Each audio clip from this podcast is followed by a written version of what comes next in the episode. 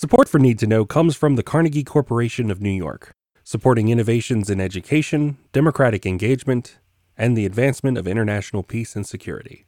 Learn more at carnegie.org. Welcome to the Need to Know podcast from the Wilson Center, a podcast for policymakers available to everyone. Always informative, nonpartisan, and relevant, we go beyond the headlines to understand the trend lines in foreign policy.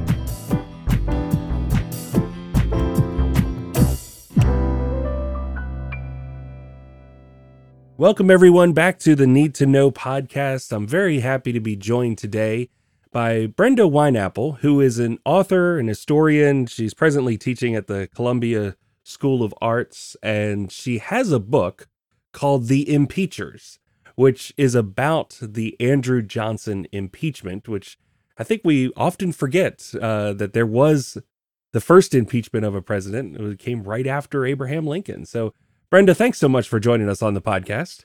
Thanks. It's a pleasure and an honor to be here. Well, I want to, I think, go first into explaining what was the political dynamic like. You have Abraham Lincoln assassinated in 1865, Civil War ends, Johnson comes into office, but then things, even though we're supposed to be unifying the country, we have this impeachment that occurs. Can you help us understand that dynamic? Well, you know, it it it uh, makes me laugh in a wry way because the first thing, um, two two things in your sentence, not just impeachment. That's the first, but the second is unifying the country, and you know, it's so present in so many ways. But in 1865, you can't imagine a more divided country because you're just having finished, barely finishing the Civil War. In some places, in Texas, for example, people are still fighting. And in certain cases in the South, no one's even heard that the war is really over. So you have a Civil War ended.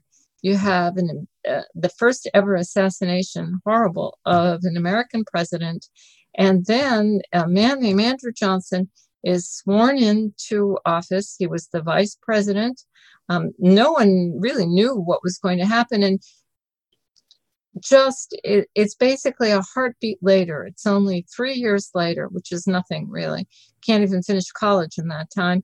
And you have the first ever impeachment. So it's really a very difficult time.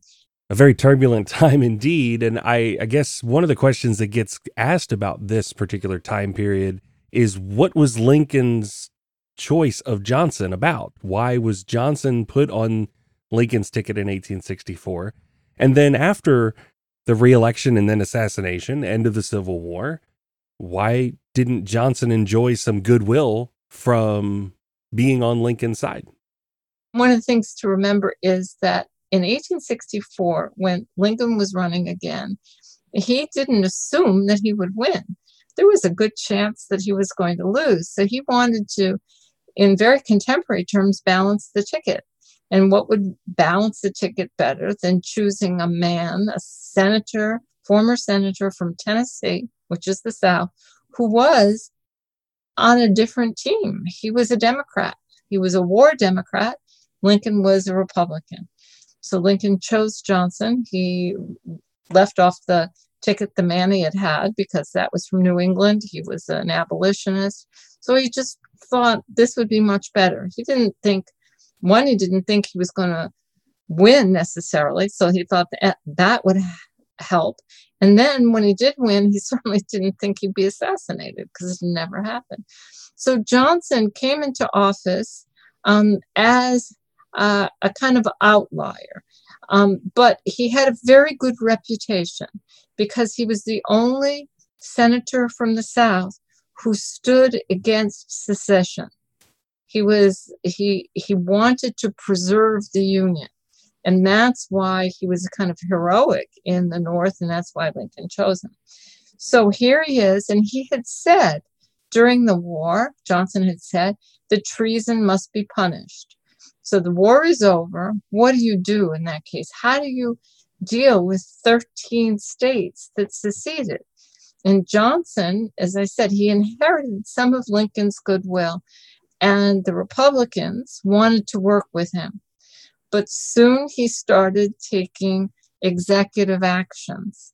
And instead of consulting with Congress, he alienated members of Congress because they were in recess and he started reconstructing the South in his own way and for, in a sense, his own purposes.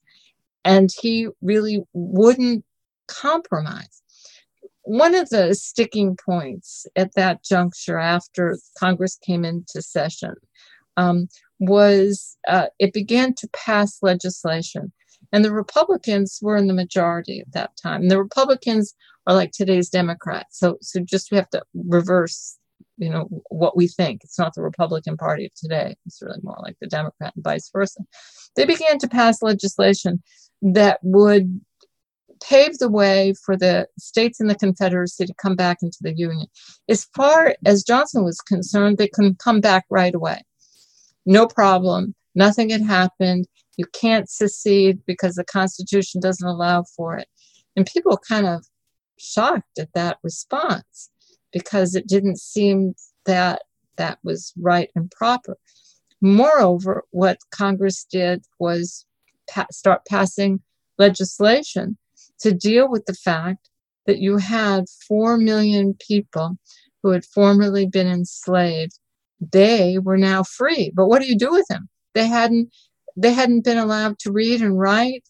And in the South, the seceded states started passing their own legislation, putting in practice what later became known as Jim Crow.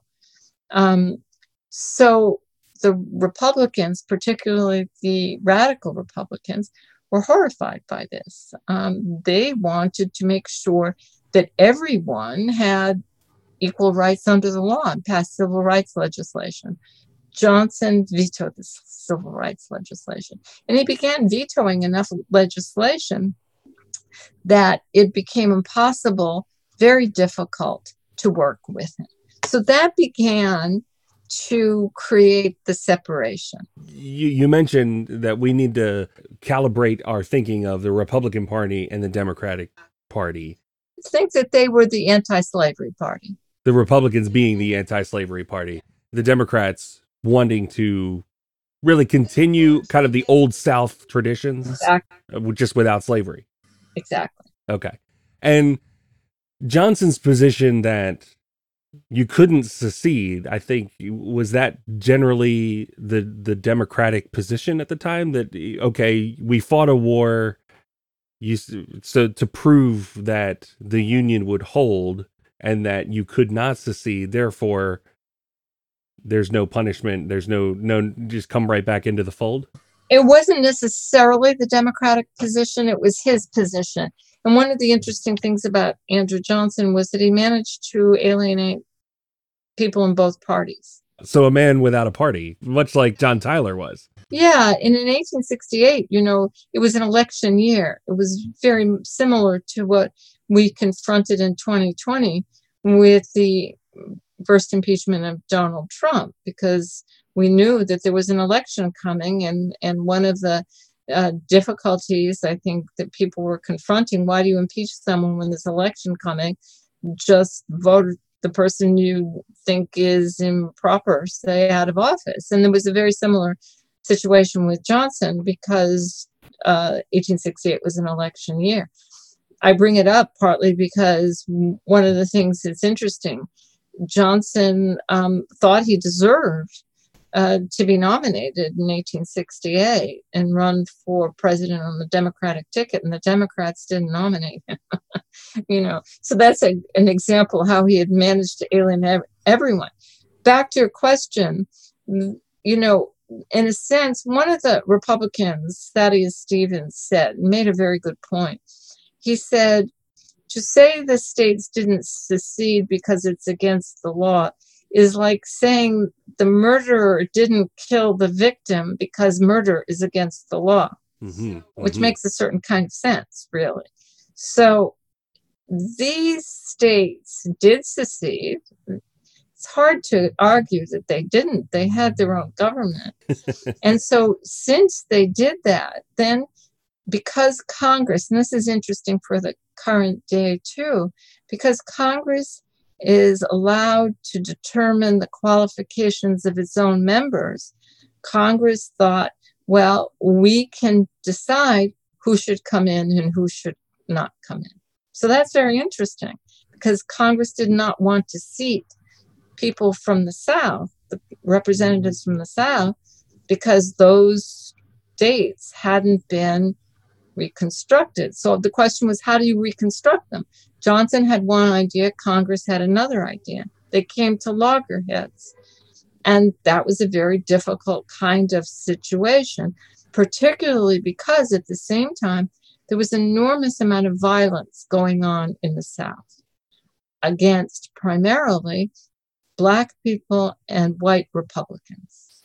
So the questions were really important and frightening and life threatening.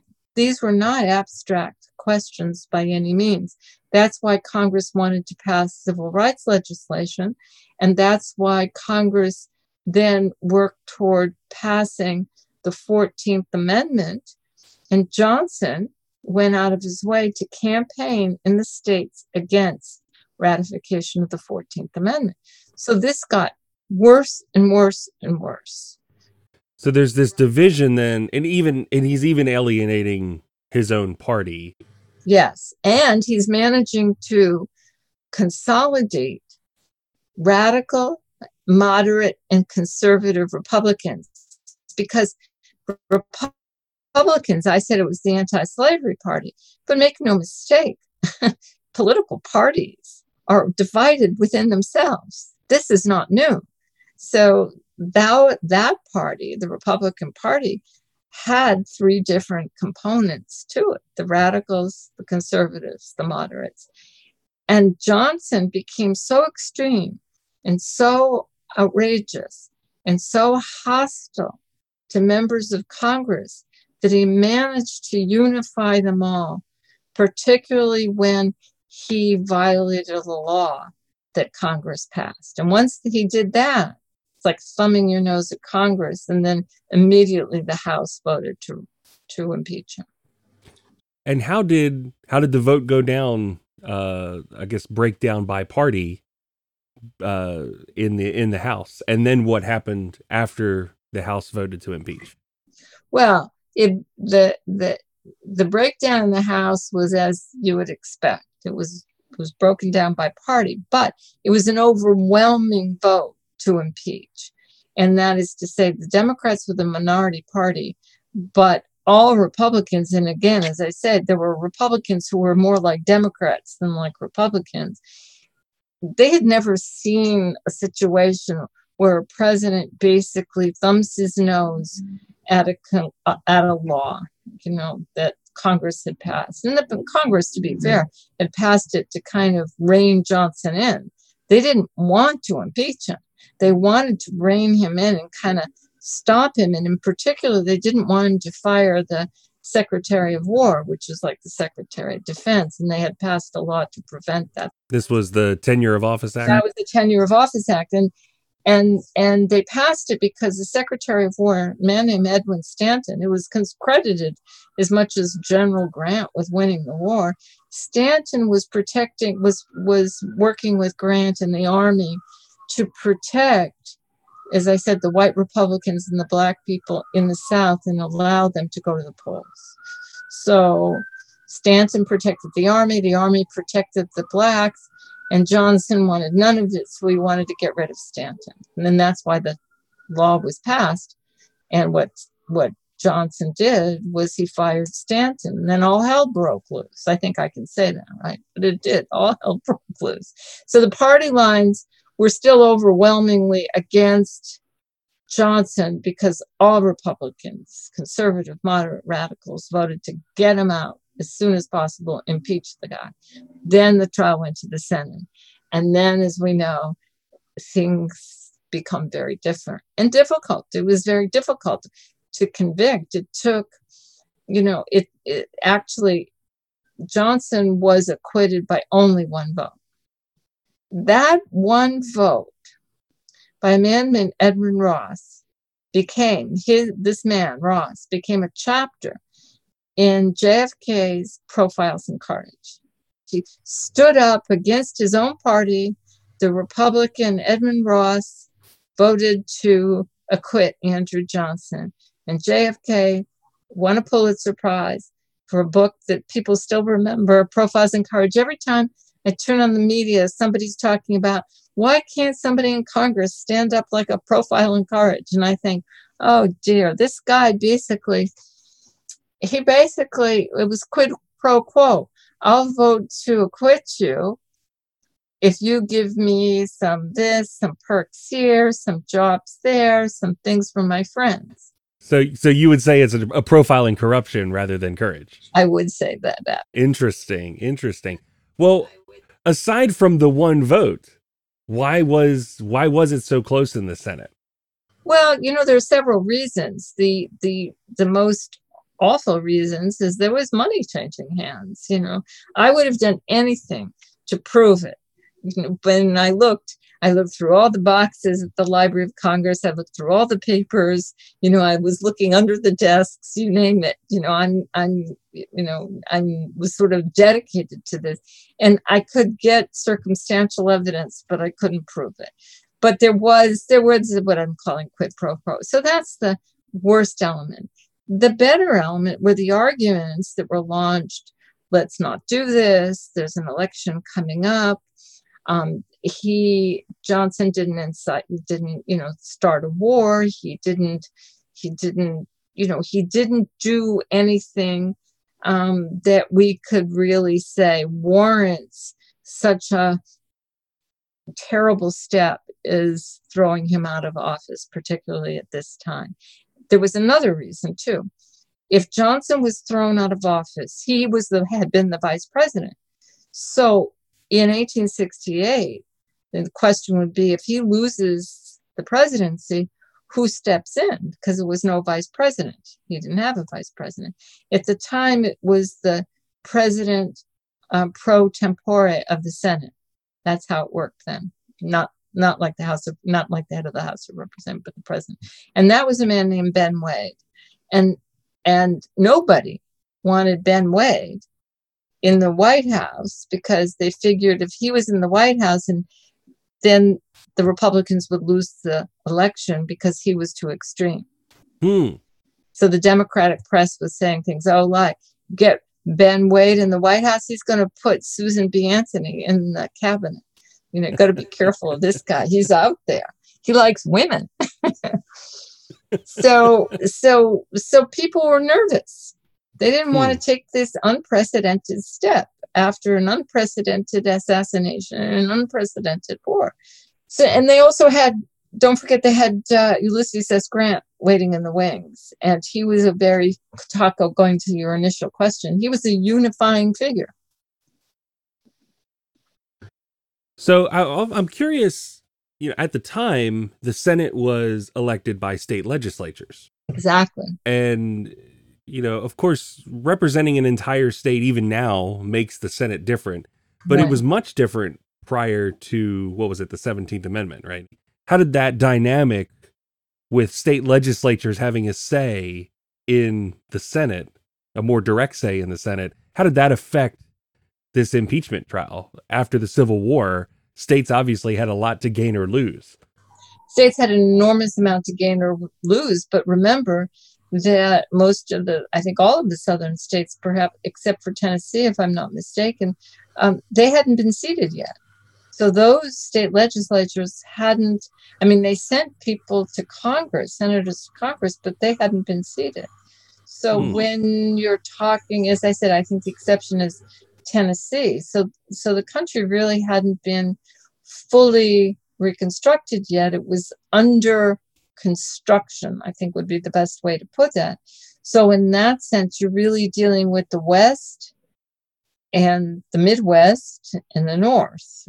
Um, so, and as I said, right at that particular time, you're breaking down in the Senate along party lines, except for what was called the seven recusants. And what those seven people were were Republicans who voted to acquit Johnson. And they did so for the reasons I said. Some had interesting constitutional arguments that, you know, basically that they wanted to preserve the office of the presidency and that impeachment was a bridge too far.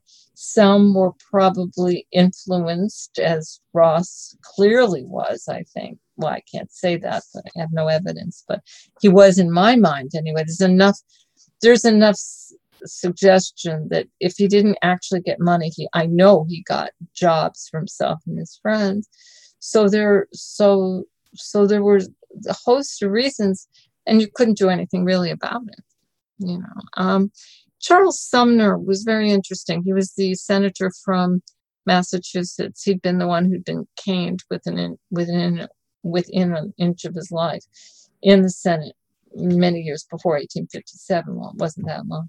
In any event, and one of the things he said, and I found this very moving, he said that this impeachment trial is one of the last battles with slavery. And so, what many of the Republicans felt is that they really needed to remove Johnson in order to re- reconstruct the country along the lines of equality for all. And that's what they felt they were fighting for. Not everybody was fighting for that. Well, since you started the book, there are now 40% more impeachments of presidents than when you started the book. So, what does the Johnson impeachment really have to teach us today? And thinking about our audience, since we have a lot of congressional staffers and policymakers, you know, why should they care about a guy who was impeached in the 1860s when you've mm-hmm. got this impeachment that's so right up front in our face? Well, as we started, and I'm still struck by the language, we heard it in the inauguration ceremonies of, you know, Joe Biden. We've heard it, you know, on the stump for the last year. We we we know it would be naive to think we didn't have an extremely divided country, you know, polarized in many ways, um, almost balkanized. And as I said earlier, um, there is precedent for that. This is not the first time that there was violence in Congress or that the country, parts of the country weren't at odds with one another in very uh, deliberate and threatening ways. There was a civil war. You can't get worse than that, really. There was a presidential assassination. You know, thankfully, that hasn't happened, you know, since Kennedy. So it was it you it was an awful time. It's kind of hard to wrap your head around. I think that's important to remember because um, the process worked. One of the things that in writing the book and listening to the arguments and thinking about everything from constitutional kind of rightness and and and legitimacy and and you know governance to corruption was there was a process in place and it really did work. Um, I think I would have voted to, not that you asked, but I would have voted to convict Andrew Johnson but he wasn't convicted and the roof didn't fall in. It felt like it was going to, but it didn't. And there were enough uh, laws and rules and and thought, you know, deliberate thought that that obtained that that sustained us. And I think that's really important, you know, to think about and to learn from, you know, um, because it was bad. We don't think about it because we go from the, you know, Lincoln, oh, Lincoln, great. Oh, Grant, great, or corrupt, or whatever you think of Grant. But but you think of, you know, one to the other, and we don't think of that because it's almost too hard to think about. But it's important, I think, that we start thinking about it now. Yeah, I'm a big fan of the context of history, and part of the reason why I've been getting historians such as yourself onto this show to really explain their research and their and their writings. And uh, one of the discussions you and I had prior to setting this up was I think just in conventional wisdom, people's historical memory seems to jump from Lincoln, maybe hits Grant, and then goes on to like Teddy Roosevelt. Uh, I know. and, you, and you're missing The big guys. you're missing you know 40 years of the presidency that's very interesting uh time. So i i'm fascinated to to get this kind of context. Uh, i i kind of hold the contrarian view that you know everybody says our politics is broken but it's a democracy and congress was designed for some gridlock. And when you say are we we've never had a worse time well you're kind of you've forgotten about the civil war then because that was pretty bad I mean, that is really bad. You can't get around that. I mean, in some ways, you could argue, I think reasonably, we're still dealing with that. But that was, you know, in a in an indirect way, you know, not indirectly for many people who are affected, but that you you couldn't get away from the fact that that's what the country was like, and in a sense, that's what the war was fought for. And you have to think of a whole generation of people, men went to the war and didn't come back. So there's so much heartbreak. Um, there's so much grief. You're grieving for a president. You're grieving for the people that you know live down you know the street from you. So and they have different views. So it's a it's a very very difficult time. You know, um, poignant. One of the things that always troubled me when I started was why didn't I know about this? You know, fairly well educated. I, I wrote the book partly because I was curious. I thought, I, I, don't know about this. And I would ask people and they didn't know. And I said, oh, well, you know, it, it wasn't important. I thought, that can't be right. Well, I'm glad that you've written the book. It's called The Impeachers The Trial of Andrew Johnson and the Dream of a Just Nation. Brenda Wineapple, it's been a pleasure talking to you. One thing that you were you were just saying the thought came to me, we can't really work through the problems of our present without knowing our past. Amen. I think that uh, reading your book will help us gain more of that context. So recommend recommended reading and also the New York Times recommends it as well. Uh, so uh, thank you Brenda for joining us on the show today. Thank you so much, Aaron. It's a pleasure to be here and talk with you. Hope we do it again.